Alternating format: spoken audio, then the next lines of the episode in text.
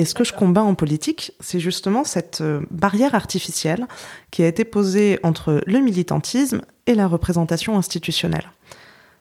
Parce que que signifie cette barrière quelque part? Ça veut dire que au début de ta vie, par exemple, tu as des convictions et du coup tu es militant, militante dans des syndicats, dans des assos, dans des ONG.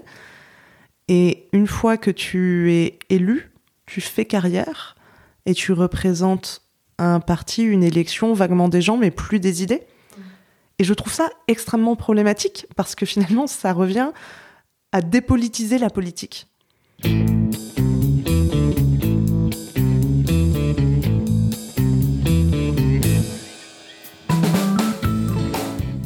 Bonjour et bienvenue. Vous écoutez Éloquente, le podcast qui porte un regard féministe sur l'art oratoire.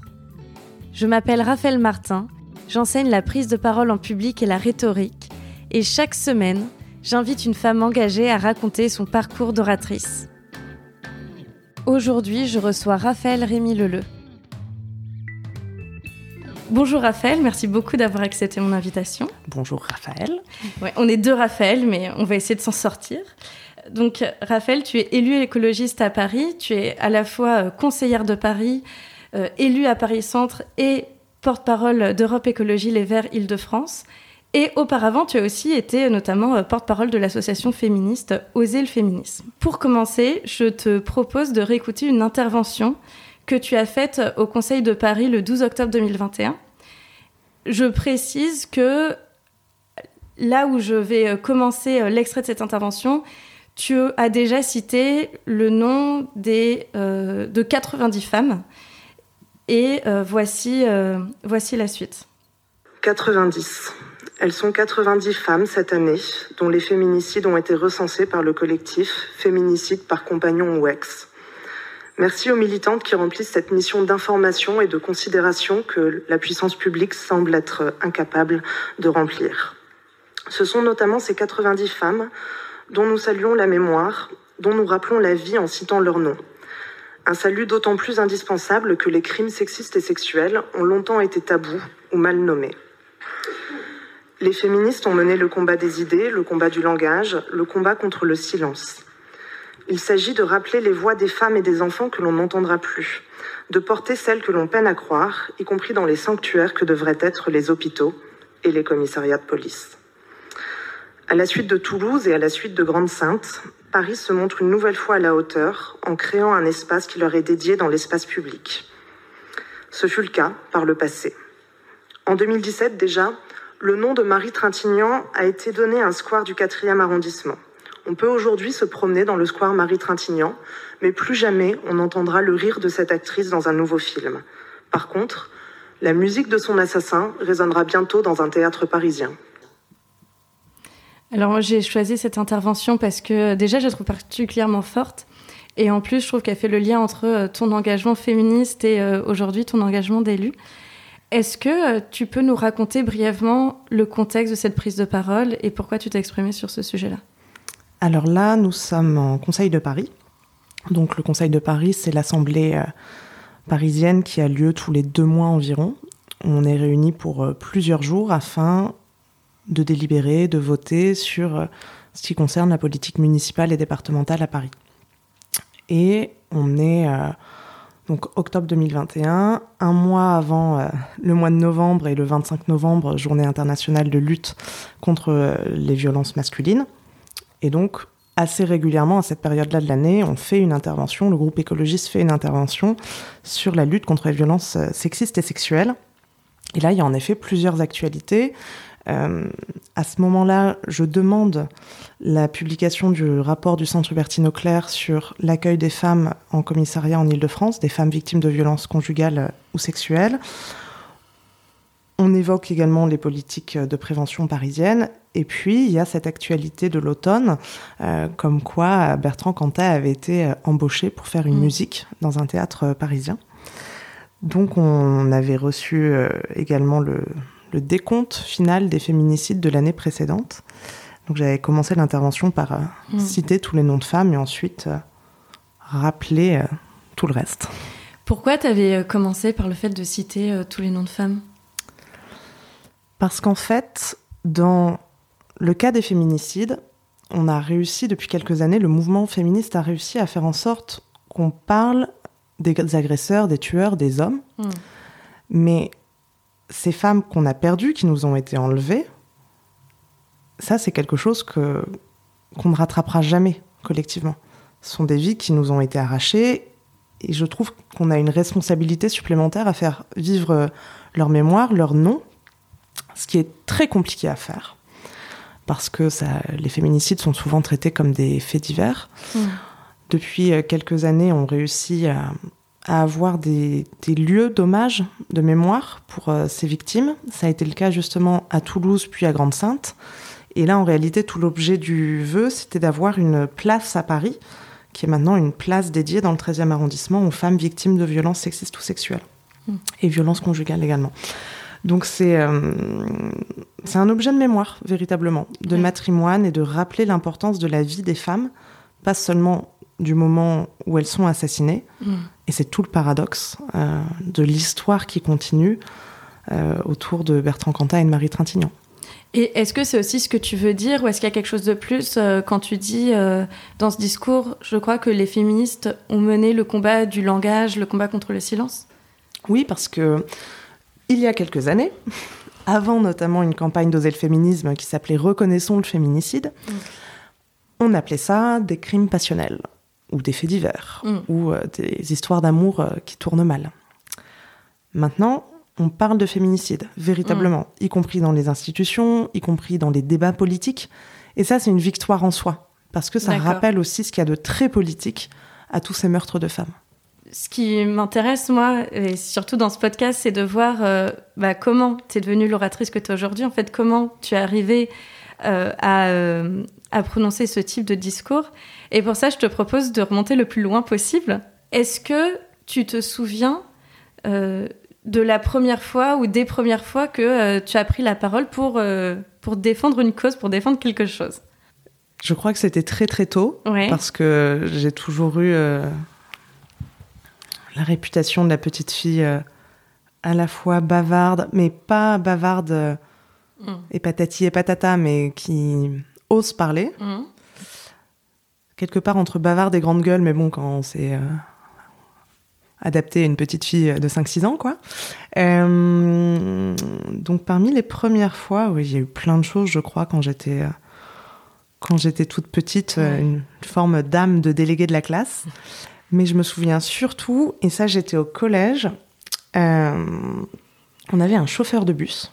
Tu sais, je viens d'un petit village, donc y a un- Ah oui. tu dois aller à bus l'arrêt de bus, ensuite tu prends le bus pour aller jusqu'à la ville moyenne dans laquelle il y a Ouais, le collège et le lycée. Et euh, il y a un chauffeur de bus à qui ça se passait très très mal. Et, euh, et notamment, il n'attendait pas que tout le monde soit assis pour conduire. Et puis une fois, il y avait eu un virage assez brutal. Enfin, ça se passait pas bien. Et j'avais répondu au chauffeur de bus euh, en lui disant que c'était pas comme ça qu'on traitait des gens à l'intérieur d'un bus. Puis euh, mes, mes camarades de classe ont applaudi dans le bus. Et Une victoire politique, donc. Ouais, là, il y a eu un truc déjà de, de, de moment de dire Hey, c'est sympa ça de faire. Eh, eh, ah, peut-être un truc à, à creuser. Et on parlait de politique chez toi, en famille, ou euh, est-ce que tu étais dans un milieu un peu engagé ou pas du tout? Alors, engagé, pas vraiment. Euh, mon père a eu sa carte dans différents partis politiques, à droite. Euh, quand j'étais toute petite, je disais que euh, Jospin, c'était le candidat de maman et Chirac, le candidat de papa. D'accord. Voilà l'ambiance. ok. Et ensuite, euh, bah, tes premiers vrais engagements, en tout cas euh, affichés, un peu au-delà de parler du chauffeur de bus, j'ai l'impression que ça a plutôt commencé avec ta vie étudiante. J'ai vu que tes premiers engagements, c'était dans une association d'aide aux sans-papiers, puis euh, à l'UNEF, donc qui est euh, un syndicat étudiant, voire le, syndicat étudiant majoritaire, je crois encore aujourd'hui. Et est-ce qu'il y a eu une dimension de prise de parole dans ces engagements? Oui, absolument. Euh, c'est l'une des premières choses que l'on apprend à faire à l'UNEF. C'est ce qu'on appelle le, le bouton de veste. Le bouton de veste, qu'est-ce Oui. que c'est? En fait, tu, euh, tu as un argumentaire que tu vas présenter aux gens, euh, un par un, une par une, pour essayer de les convaincre de rejoindre ta campagne, de, citer, de signer ta pétition. Euh, tu as également euh, un petit speech comme ça de trois minutes pour te. qu'en gros tu répètes pour essayer de convaincre les gens de rejoindre le syndicat. D'accord. Et donc, euh, c'est un truc que j'ai répété euh, des dizaines et des dizaines, voire des centaines de fois au cours de mes années d'engagement à l'UNEF, parce que tu passes euh, toute ta journée assise sur une table devant un bâtiment universitaire quand les mm. gens venaient s'inscrire. Et tu proposais ça à plein, plein, plein, plein, plein de gens. Et trois minutes, pile. Et à un moment, je, faisais même le, discours dans ma tête pour le temps de cuire les œufs parce que je savais que ça durait trois minutes. Ou pour brosser les dents, par exemple, c'est vachement pratique. Donc en fait, quand tu es à l'UNEF, une de tes premières actions, c'est vraiment de la prise de parole et c'est du terrain, c'est d'essayer de convaincre les personnes. Euh, c'est ça. Et soit de. Mais en fait, c'est déjà de la prise de parole parce que souvent les gens croient que la prise de parole, c'est uniquement quand tu as un micro, que tu es face à un grand public et autres. Alors que non, convaincre une personne euh, pile en face de toi, c'est peut-être encore plus difficile. Donc tu avais euh, cet exercice-là, quoi. Et puis, euh, bien sûr, tu avais aussi euh, des prises de parole en amphithéâtre ou en réunion, mm. que ce soit des réunions militantes ou des réunions dans un cadre institutionnel. Apprendre très jeune à ne pas paniquer quand tu es en conseil d'administration avec que des mecs, mm. que des mecs plus vieux que toi, qui sont tous bardés de diplômes et assez suffisants. Alors que toi, tu es étudiante Alors que toi, tu es étudiante, eh ben, c'est une bonne école. Qu'est-ce que ça t'a appris, ça de... Qu'est-ce que ça t'a appris Et surtout, moi, la question que je me pose, parce que j'ai jamais... pas été euh, syndiquée en tant qu'étudiante, j'étais, j'étais pas du tout dans cet univers-là. Euh, la question que je me pose, c'est comment est-ce que la parole des syndicalistes étudiants, elle est reçue? Est-ce que tu avais l'impression d'être prise au sérieux euh, Ou est-ce que parfois c'était un peu pris par-dessus la jambe parce que vous étiez jeune? Il y a un peu de tout en fait, comme toutes les paroles, j'imagine, mais bien sûr, il y avait une forme d'agisme face à nous, il y avait, me concernant, une forme de sexisme. Ensuite, quand tu portes la parole d'un collectif, d'un collectif fort, qui vient de mener une super campagne, où tu as 300 camarades qui euh, sont devant la salle de réunion en train de faire la manifestation, il n'y a pas trop d'autre choix que mm. de t'écouter. Après, le niveau de considération qu'on t'apporte euh, peut varier. Et euh, ça a été aussi une expérience du, mépris et du mépris de classe assez violente. Mm. Mais tant que tu as quelque chose à dire, finalement, il y avait une forme de, conviction profonde qui poussait la parole. Mais comment est-ce que ça s'exprime Tu parles de mépris de classe? À quoi tu penses, par exemple? Mais en fait, ne serait-ce que le fait qu'il n'y ait rien, mais alors strictement rien, pour euh, favoriser ton adaptation. Euh, on ne te présente pas les gens quand tu arrives mmh. dans la salle. Donc tu dois te débrouiller pour essayer de retrouver qui est qui. Et puis heureusement, de temps en temps, il y a des petits écriteaux. Et puis il y avait euh, ce monsieur d'un certain âge qui, au milieu des pauses, s'amusait à remonter les arbres généalogiques euh, des généraux de Bonaparte et était assez, oui, plein de plein de morgue quand euh, il comprenait que je ne suivais absolument pas cette discussion et que j'étais en totale incapacité de la suivre. Oui. Et que peut-être que ça t'intéressait pas vraiment. Oui, mais il y avait quelque chose vraiment de l'ordre du, marqueur social, du code qu'on a entre nous. Et comme c'est tout autour de la réunion, de l'instance, de la manière dont les gens peuvent se parler euh, euh, dans les couloirs, mm. c'était un peu difficile à suivre. Et puis au début, ça te complexe beaucoup. Oui. Parce que tu as envie de rentrer dans le cadre de l'exercice. Mm. Et en fait, à un moment, tu as un déclic qui te dit non, mais ce cadre est fait pour que je ne puisse pas rentrer dedans. Donc il faut que je prenne la liberté d'en faire autre chose. Oui, parce que de la même manière que tu disais que euh, une prise de parole, c'est pas forcément un micro, une audience, etc. Et ça, je suis complètement d'accord. Est-ce qu'il n'y a pas aussi euh, ce truc où une prise de parole, c'est, euh, il y a la prise de parole que tu as officiellement face, par exemple, au personnel euh, de ton école, de ton université, etc., euh, face à tes interlocuteurs. Et il y a tout ce qui se joue, toute la conviction qui se joue de manière plus informelle. Oui, et le, le point commun entre tout ça, finalement, c'est un énorme travail préparatoire. Ouais. Parce que savoir parler, c'est une chose, mais savoir de quoi on mmh. parle, c'en est mmh. une autre. Et euh, je crois que c'est ça aussi qui a permis d'imposer euh, ma parole, c'est que j'arrivais préparée. Et je savais là où je voulais aller. Il me semble que c'est après tes études que tu t'es retrouvée euh, je dis tu t'es retrouvée, mais c'est sans doute pas venu par hasard, porte-parole de l'association Oser le féminisme. Comment est-ce que tu as commencé à militer dans cette, dans cette association déjà? Alors en fait, j'étais d'ores et déjà adhérente à Oser le féminisme, quasiment depuis la création de l'association. Mais je n'avais pas beaucoup de temps puisque je faisais mes études, le syndicalisme étudiant, le boulot pour payer les études, les stages, mmh. patati patata. Et donc, vers euh, la fin de ma scolarité, je suis en train de terminer mon stage de fin d'études. Et je vais à l'une des réunions mmh. d'Oser le féminisme, une des réunions mensuelles. Je croise Anne-Cécile Meffer qui me demande euh, Mais euh, tu fais quoi après ton stage? Donc je lui dis bah, Je cherche un boulot de ci, de là. Mais t'as pas envie de rentrer au conseil d'administration? Je regarde avec des gros yeux, un grand mm. sourire. Bah si, grave, j'adorerais, mais j'ai jamais eu le temps de m'investir euh, de manière régulière. Et ça, c'était en mai 2015. Et bim, voilà, c'était parti. Et c'est là où tu as commencé vraiment à avoir une, euh, euh, un rôle de porte-parole qui était officiel. Alors ça, ça a plutôt démarré début 2016. Jusqu'à Oser le féminisme, il y a quelque chose que j'aime beaucoup, c'est vraiment une culture de la transmission militante où euh, on te forme, on t'accompagne, euh, tu as le droit d'essayer, tu as le droit de réussir, tu as le droit d'échouer, tu as le droit de recommencer.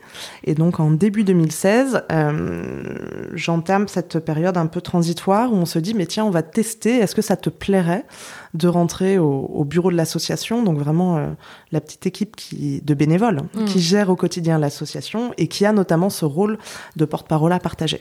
Donc ça a démarré début 2016. Et ça m'a beaucoup plu, puisqu'on a arrêté en septembre 2019.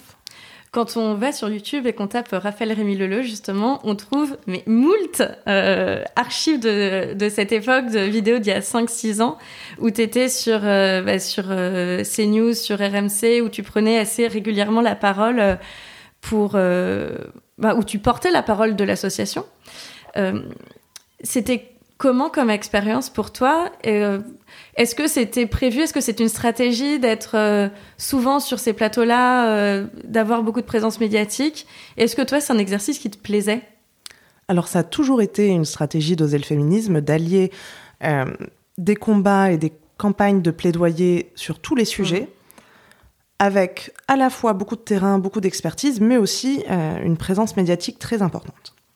Donc c'était un peu un peu le deal euh, du porte-parole d'Oser le féminisme qu'on partage à mm. plusieurs. Donc on, se relaie, on se répartit les choses. Et moi, c'est vrai que le, format euh, euh, débat de combat presque mm. me plaît pas mal. La première fois que je suis arrivée pour le citer sur un plateau de Pascal Pro, mm. ça n'est pas une émission que je regardais.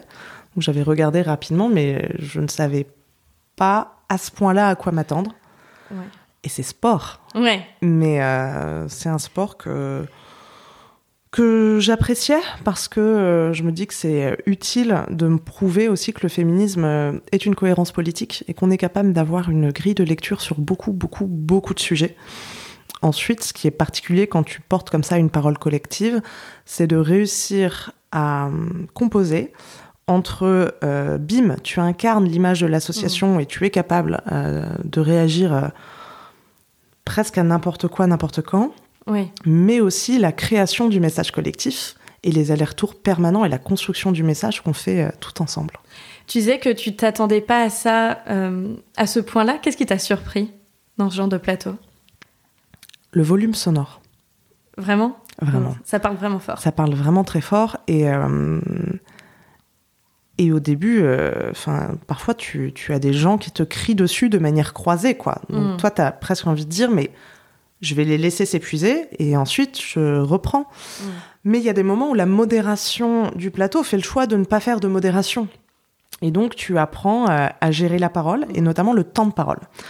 Parce qu'autant c'est euh, toujours très déséquilibré en défaveur des femmes, mais autant il y a des fois ça vaut la peine d'aller récupérer Autant parfois, je préfère ne pas m'épuiser à me dire euh, je vais répondre à ça, ça, ça, ça et ça, et m'assurer euh, de me trouver un petit moment où faire un petit tunnel, mais où je sais que j'aurai une séquence très propre, y compris pour l'utiliser ensuite en replay ou sur les réseaux sociaux, etc.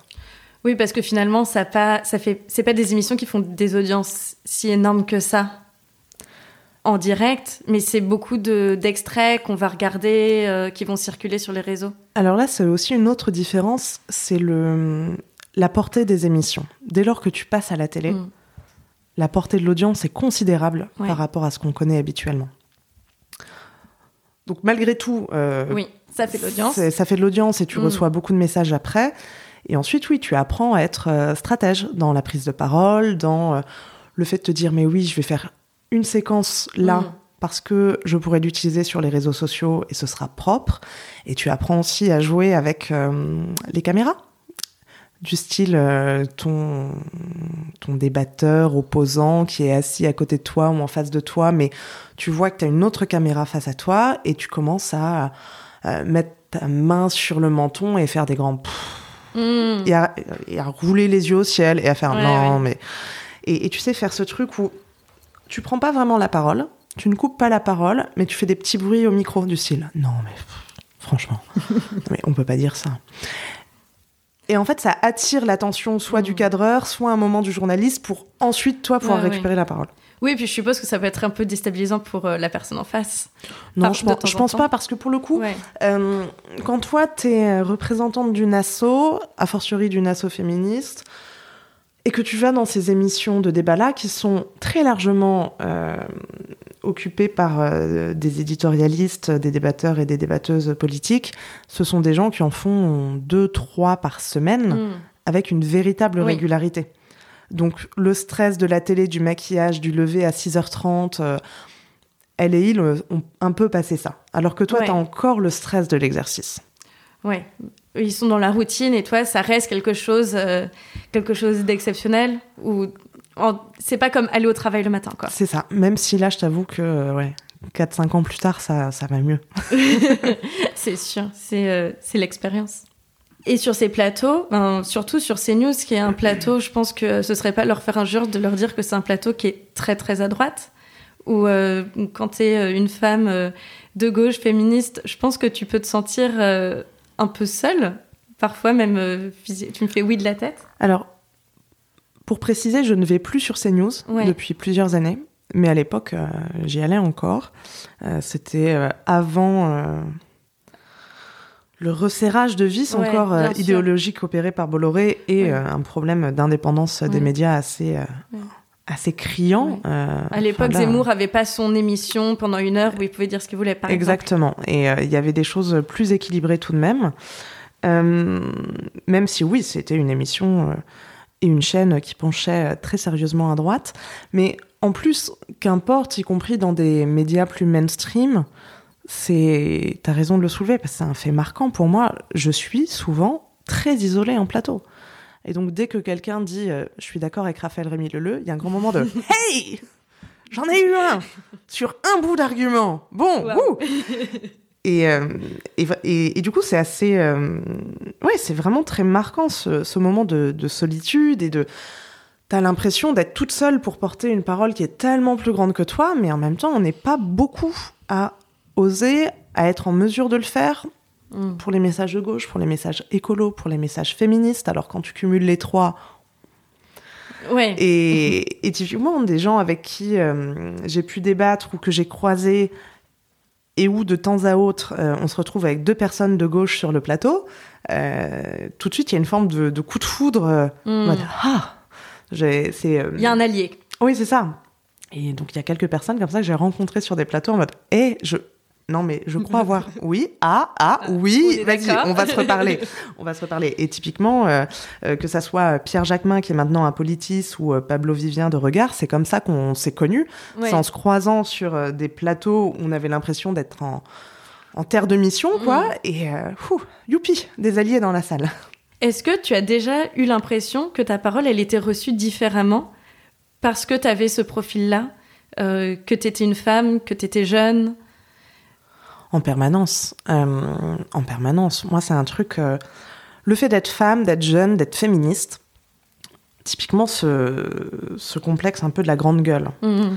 Euh, ou par exemple, il y a la grande gueule, mais il y a aussi toujours le, le mythe de l'hystérique qui flotte pas très loin. Et donc, très très régulièrement, bon, principalement des mecs et principalement des mecs d'extrême droite. Mmh. Ceux-là, je ne sais pas pourquoi je les fais vriller assez vite.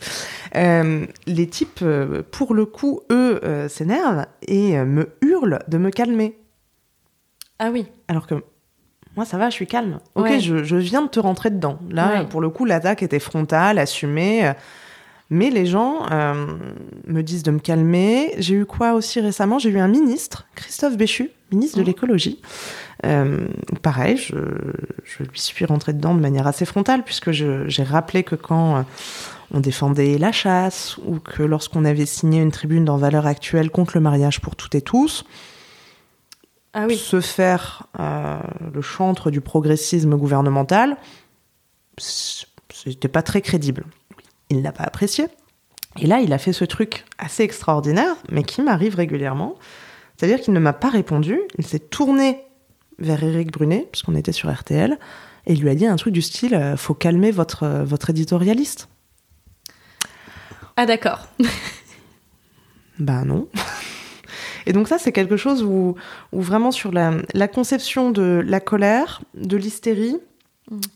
et du coup, euh, par voie de conséquence, je trouve qu'on me donne assez peu de crédit sur euh, la maîtrise technique de ce que je raconte. Parce qu'il y a des, des sujets qui sont des sujets de prédilection, notamment sur les sujets euh, de politique de jeunesse, de sécurité et aussi euh, de politique d'égalité, où euh, je pense être bonne technicienne. Mm. Et ça, on m'en fait jamais le compliment. Et on t'invite plutôt en tant que, euh, entre guillemets, féministe grande gueule, qui va pas être contente et qui va crier, plutôt que à Raphaël Rémy Leleu, vraiment sur la politique de ci ou de ça, euh, elle est vraiment compétente, quoi. Alors ça commence à changer un peu, notamment sur euh, les questions d'égalité, parce que je pense que les médias comprennent qu'il y a une véritable expertise féministe, Ouais. notamment pour décrypter les stratégies d'agresseurs, pour Mm. comprendre ce qui relève ou pas de la loi, ce qui relève aussi du débat politique et moral. Et il y a beaucoup de médias qui font un, un très bon accueil à ça et qui Mm. demandent une parole euh, d'experte Mm. et de politique féministe.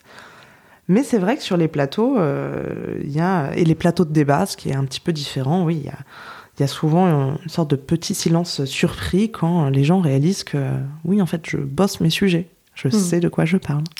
Et ça, ça fait peut-être partie des raisons pour lesquelles euh, il y a peu d'expertes qui sont invitées sur le plateau euh, de manière générale, quoi.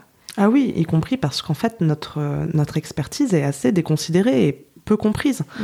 Euh, ça, c'est un truc, on passe notre temps à, à le dire ou à le répéter. C'est, euh, ça se voit d'ailleurs dans les politiques d'embauche, quand on dit les, les hommes vont avoir tendance à postuler pour un boulot, même s'ils ne, ils ne répondent qu'à X% des critères, et les femmes vont postuler si elles répondent à 120%. Il y a, Oui. il y a un cercle vicieux à casser. Ensuite, euh, tu as rejoint Europe Écologie Les Verts en 2019.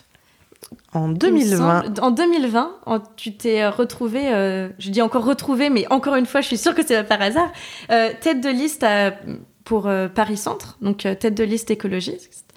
Euh, donc à l'époque, euh, tu as 27 ans, tu passes de l'autre côté euh, du miroir et du côté euh, de euh, la vraie politique, entre guillemets, en tout cas de celle qui fait élire des gens. Et j'imagine que ça a changé pas mal de choses pour toi, de plus t'exprimer en tant que porte-parole d'une association qui est sur un combat précis, mais de t'exprimer en tant que femme politique. Alors oui, ça change un peu euh, sur cette idée que maintenant on peut parler euh, de tout, voir que certaines personnes s'attendent à ce que je parle de tout tout le temps. Qu'est-ce qu'on attend euh, de ces élus, de ces représentants et représentantes politiques? Ça, c'est c'est peu évident, y compris du Ouais. point de vue euh, personnel et éthique, de se mettre là-dedans.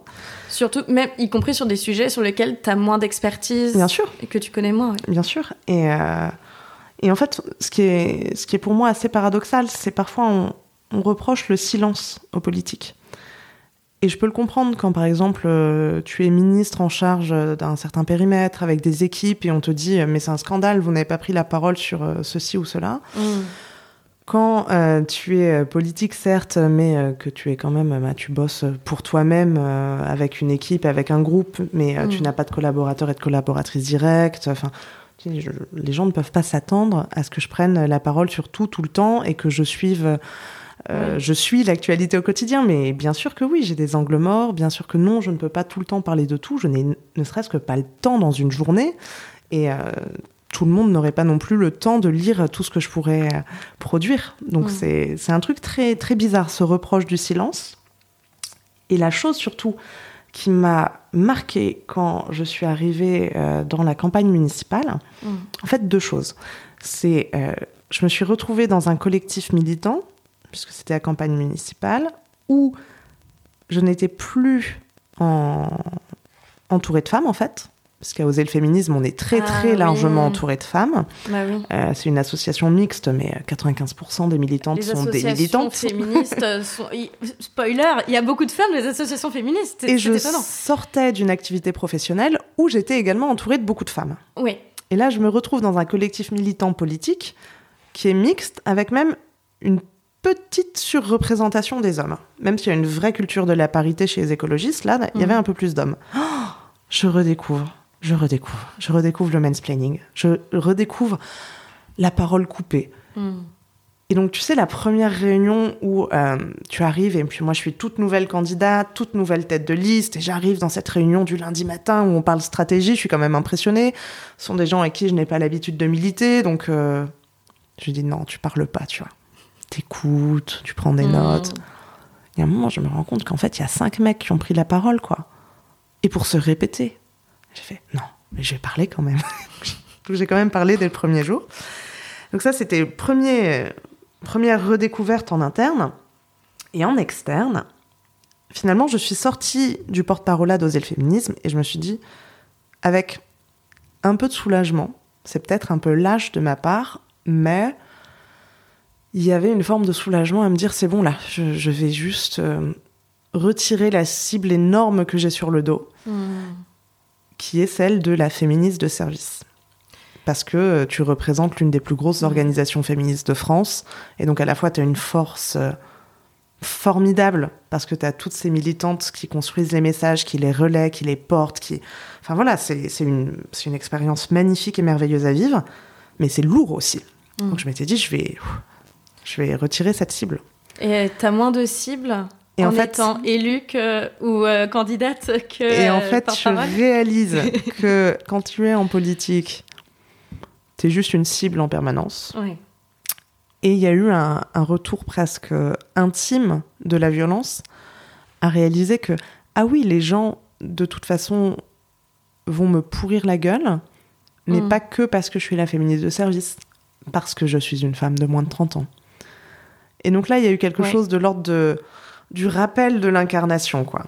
Et j'ai fait OK. Donc de toute façon, euh, je n'ai plus qu'à foncer, puisque de toute manière, euh, on ne m'offrira aucune autre voie. Je trouve que la, position, en, gros, de tête de liste, elle est assez euh, particulière. Parce qu'à la fois, dans un parti, tu dois tu dois t'exprimer. Enfin, il y, y, a un projet commun. Et en même temps, tu et en même temps, comment dire, tu aussi, tu t'exprimes peut-être un peu plus en ton, en ton nom propre que quand tu es porte-parole d'une association. Est-ce que tu avais l'impression d'avoir plus ou moins de liberté ou euh? Bon, déjà, j'étais tête de liste, mais pour un arrondissement parisien. Ouais. Donc, on avait une tête de liste municipale qui était David Béliard. Donc, quelque part, tu, tu rejoins le mouvement. Et en fait, enfin, c'était vraiment mon cas. J'ai rejoint le mouvement. En plus, j'ai été tête de liste dans l'arrondissement central, mais euh, je n'étais à ce moment-là pas adhérente du parti. Mm. J'étais euh, une candidate de, dite de société civile. Je déteste ce terme, mais c'est pas grave. Et donc, je rejoignais les messages écologistes. Mm. J'apportais euh, ma pierre à l'édifice en termes d'incarnation, en termes de compétences sur certaines thématiques. Mais ça n'est pas moi qui avais conçu l'orientation de la campagne, par exemple. D'accord. Et puis tu découvres une équipe sur place aussi. Et toi, tu débarques. Parce qu'encore une fois, je n'étais pas membre mm. d'Europe Écologie Les Verts et les Vertes à ce moment-là. Et donc, tu passes d'abord euh, beaucoup, beaucoup, beaucoup, beaucoup de temps à te faire accepter, avant même de te demander euh, si tu vas porter euh, la parole et de quelle manière. Mm. Ensuite, dans la compétition électorale, il y a ceci de, de très clair que c'est une compétition. Donc finalement, tu valorises aussi euh, ta parole et ton incarnation par rapport euh, aux autres choix qui sont euh, offerts aux électeurs et aux électrices. Et c'est là qu'on a présenté une équipe qui, à mon sens, euh, avait beaucoup de valeur. Oui, une des choses qui m'a marqué dans ton mandat jusque-là, parce qu'évidemment, ton mandat ça continue. ça continue, ce n'est pas terminé. C'est les prises de parole que tu as eues pendant ce qu'on appelait l'affaire Christophe Girard, qui était un adjoint de la majorité, il me semble socialiste, qui était accusé de complaisance avec, avec Matzneff. Et toi et plusieurs autres euh, élus, euh, comme je pense Alice Coffin, mais il y en a aussi euh, d'autres, vous avez pris la parole à ce sujet dans, dans le cadre du Conseil de Paris, en tant qu'élu, mais aussi vous avez pris la parole en dehors du Conseil de Paris, notamment en participant à, à des rassemblements pour, pour dire qu'il avait plus sa place en tant qu'élu. Et pour moi, c'est quelque chose déjà qui était très soulageant euh, en tant que femme féministe que euh, que des féministes euh, élus s'emparent du sujet. Merci de le dire, ça a été dur. Mais aussi, je me dis que il y a deux types de prises de parole que tu as fait simultanément. À la fois une prise de parole qui est vraiment institutionnelle, je m'exprime en tant qu'élu dans le cadre des élus, et aussi une prise de parole plus en tant que militante féministe. Pour toi, comment est-ce que tu concilies les deux postures? En fait, pour moi, ça n'est pas concilié parce que c'est la même chose. Et ce que je combats en politique, c'est justement cette euh, barrière artificielle qui a été posée entre le militantisme et la représentation institutionnelle. Parce que que signifie cette barrière quelque part? Ça veut dire que au début de ta vie, par exemple, tu as des convictions et du coup tu es militant, militante dans des mmh. syndicats, dans des assos, dans des ONG. Et une fois que tu es élu, tu fais carrière et tu représentes un parti, une élection, vaguement des gens, mais plus des idées. Mm. Et je trouve ça extrêmement problématique parce que finalement, ça revient à dépolitiser la politique. Et j'ai très très mal vécu euh, cet épisode. Alice aussi, puisque déjà on a été. Euh, c'était le tout début du mandat. C'était mm. vraiment euh, la séance d'installation du Conseil de Paris. Moi, je suis venue à la séance d'installation du Conseil de Paris avec le livre de Vanessa Springora. Mm. Ambiance un peu lourde. Et en fait, au bout de ton premier Conseil de Paris, tu as Didier Lallemand qui fait se lever les élus pour une standing ovation pour Christophe Girard? Tu as quand même l'impression d'avoir débarqué dans une réalité parallèle. Parce que le groupe écologiste devait poser une question sur un jeune qui avait été éborgné par un tir de LBD. Donc on choisit de faire la première question de notre mandat, une question d'actualité, au préfet de police. Ça devait être moi qui posais la question, qui avait été travaillée notamment par Anne-Claire Books, élue du 18e, et, euh, et euh, le groupe, quoi, pour dire euh, on, va, on va parler des sujets sécurité, on va défendre la population, y compris face aux, aux dérives du maintien de l'ordre. Donc Anne-Claire étant adjointe, de mon côté, je suis référente du groupe sur les questions de sécurité et je devais poser cette question. Mm. Là, on nous dit, si c'est Raphaël qui pose la question, il va y avoir un incident de séance. C'est-à-dire On ne sait pas. On nous le dit comme ça. Bon.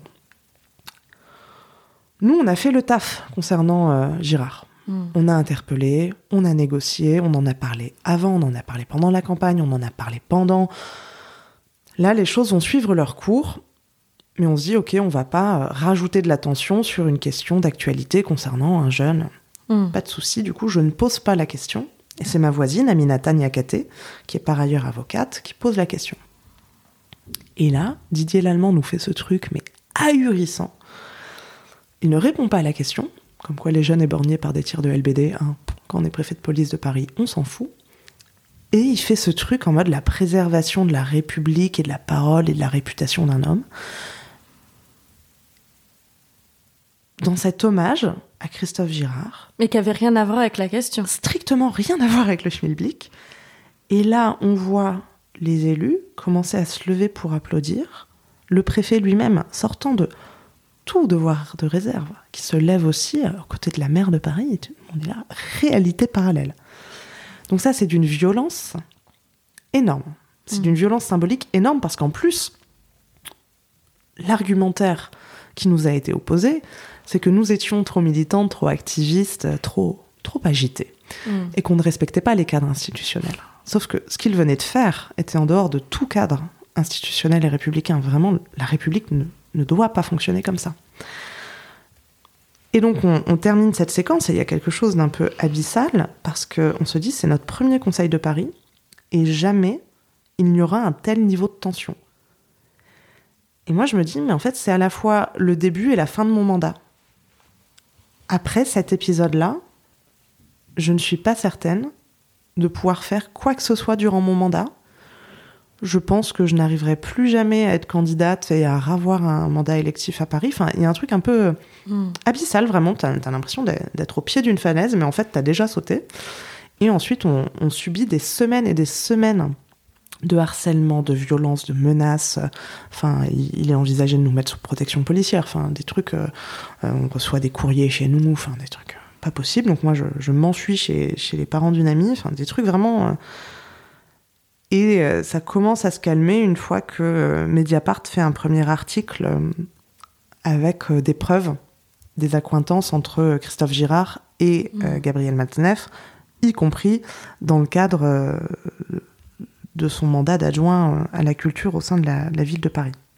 Tout ça pour dire que ce moment-là où l'article de Mediapart sort, parce que nous on avait des preuves, mais d'autres preuves, qu'on ne peut pas publier comme ça nous-mêmes, en fait, on n'est pas journaliste, donc on n'a oui. pas de protection des sources. Là, tu te dis, parler, parce que c'est important, parce que c'est juste, parce qu'on sait qu'on a raison, parce qu'il faut protéger les gens, parce qu'il faut protéger un idéal politique. Ok, on l'a fait, mais n'empêche, euh, ça coûte beaucoup. Mm. Et ça va quand même beaucoup mieux quand les gens savent oui. ensuite, majoritairement, que qu'on avait eu raison, en fait. Mais le coût de cette parole-là a été euh, personnellement, professionnellement, politiquement, absolument délirant. Et c'est le tout début du mandat. C'est terrifiant. J'ai l'impression que c'est un peu, à chaque fois, ce qu'on ressort aux féministes, c'est-à-dire, euh, on met les féministes du côté des jamais contentes.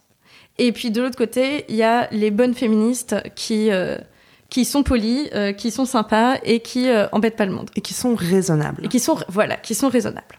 Parce que ce qu'on nous a aussi beaucoup dit, alors déjà j'ai adoré, il y avait une forme de, de package entre Alice et moi.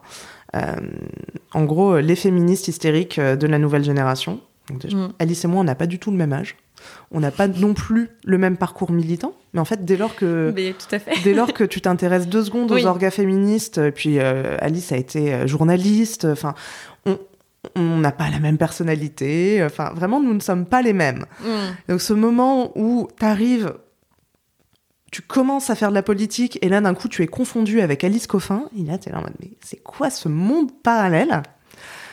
C'est très flatteur hein, et j'adore Alice, il n'y a pas de sujet, mais je dis, mais, hein, mais Enfin, vraiment, les gens se sont. En fait, il y a un truc sur. Vous avez arrêté de réfléchir. Vous avez vu le mot féministe. Mmh. Vous avez dit ah, c'est les mêmes. C'est les mêmes. Hystérique, mal baisé. Et donc, on, on, nous a sorti des arguments totalement absurdes, euh, du style euh, Vous n'avez pas appris à faire de la politique au même endroit que nous. Et moi, des gens qui m'ont dit ça alors qu'on avait fait euh, campagne ensemble les années précédentes. Mais, mais vraiment, tu t'en fous de la réalité. Mmh. Et ça m'avait marqué parce que l'un de mes, mes, principaux euh, arguments concernant euh, Christophe Girard, et c'était même plus, enfin, en fait, c'était même pas de l'ordre de l'argument, c'était, mais Christophe Girard adjoint à la culture en 2020, mais ça n'existe plus, ça n'est pas possible. Fait, tu, tu, comprends bien, ça n'existe mmh. plus. Enfin, MeToo est passé par là, oui. le procès de Matzneff va arriver, le bouquin de Matzneff lui est dédicacé, il y a des photos qui traînent, il y a des notes de frais qui traînent. Et, et moi, je me suis retrouvée à dire ouais. aux gens, ça n'existe plus. Eh ben si. Et quand tu fais pour... Euh, comment on fait pour rester audible quand la critique de « vous êtes jamais contente », elle est si... Euh, on peut rien dire. Enfin, si à chaque fois, euh, la critique, c'est « ah, mais de toute façon, euh, vous êtes féministe, vous êtes jamais contente », qu'est-ce que dire à part « bah non ». C'est... Mais ça, c'est un peu. Euh, pour les féministes, c'est vous n'êtes jamais contente, on peut plus rien dire. Pour les écolos, c'est vous exagérez tout le monde. Mm. Vous exa... ah, pour les écolos, c'est vous exagérez tout le temps. Mais il y a quand même un truc, c'est que euh, des femmes meurent tous les jours. Et Là, vraiment, on va vers l'effondrement, à vitesse grand V. Donc, comment répondre à l'outrance quand les gens essayent d'arrêter le débat Ça dépend du cadre. Mais moi, je n'ai aucun souci aussi à oser aller plus loin. Et euh, quand on me dit euh, les féministes, vous n'êtes jamais contentes, je dis ok, d'accord. Donne-moi 24 euh, heures durant lesquelles il n'y aura pas de viol. C'est un fameux et fabuleux texte d'Andrea Dworkin qui explique ça. Je veux une trêve de 24 heures durant lesquelles il n'y aurait pas de viol. Mais en fait, tant que vous n'êtes pas capable de me donner ça, vous ne pouvez pas sérieusement me dire que les féministes vont trop loin. Ouais, tu reviens au fond en fait. La question c'est pourquoi est-ce qu'on n'est jamais contente? Peut-être qu'on a des motifs. Y compris voilà en, retournant la stigmate, en mm. disant ok on n'est jamais contente, mais excuse-moi mais pourquoi devrais-je être contente? Pour les inégalités salariales, pour le manque de fonds dans la recherche médicale pour les femmes, le nombre de féminicides, le nombre de viols. Quel est ma, mon motif de réjouissance? J'ai pas. Pour finir, Raphaël, euh, je, je, voudrais te demander la question que je pose à chaque fois euh, en fin euh, d'entretien, c'est quel est ton meilleur conseil de prise de parole? L'apprendre. L'apprendre. Vraiment. C'est prendre la parole, c'est la première étape, la plus difficile, la plus nécessaire. Prendre la parole et dire la vérité. La vérité est l'arme la plus puissante. On n'est jamais bloqué, on peut avoir peur mais on, sait où on va dès lors qu'on veut dire la vérité. Et c'est une très très belle phrase que j'aime beaucoup de Virginia Woolf qui est un peu euh, qui est euh, mon motto, c'est euh, féministe, toute femme qui dit la vérité sur sa vie. Partant de cette base-là, on a beaucoup, beaucoup de choses à dire. Eh ben, merci beaucoup. Merci à toi. Merci, chère auditrice, chers auditeurs, pour votre écoute attentive. Pour ne rien manquer des nouveaux épisodes d'Éloquente, abonnez-vous sur votre plateforme de podcast préférée. Si vous voulez m'aider à faire grandir ce podcast et permettre à d'autres personnes de le découvrir, N'hésitez pas à en parler autour de vous et à nourrir les algorithmes en mettant 5 étoiles sur Apple Podcast ou Spotify. À très bientôt et d'ici là, n'oubliez pas de prendre la parole.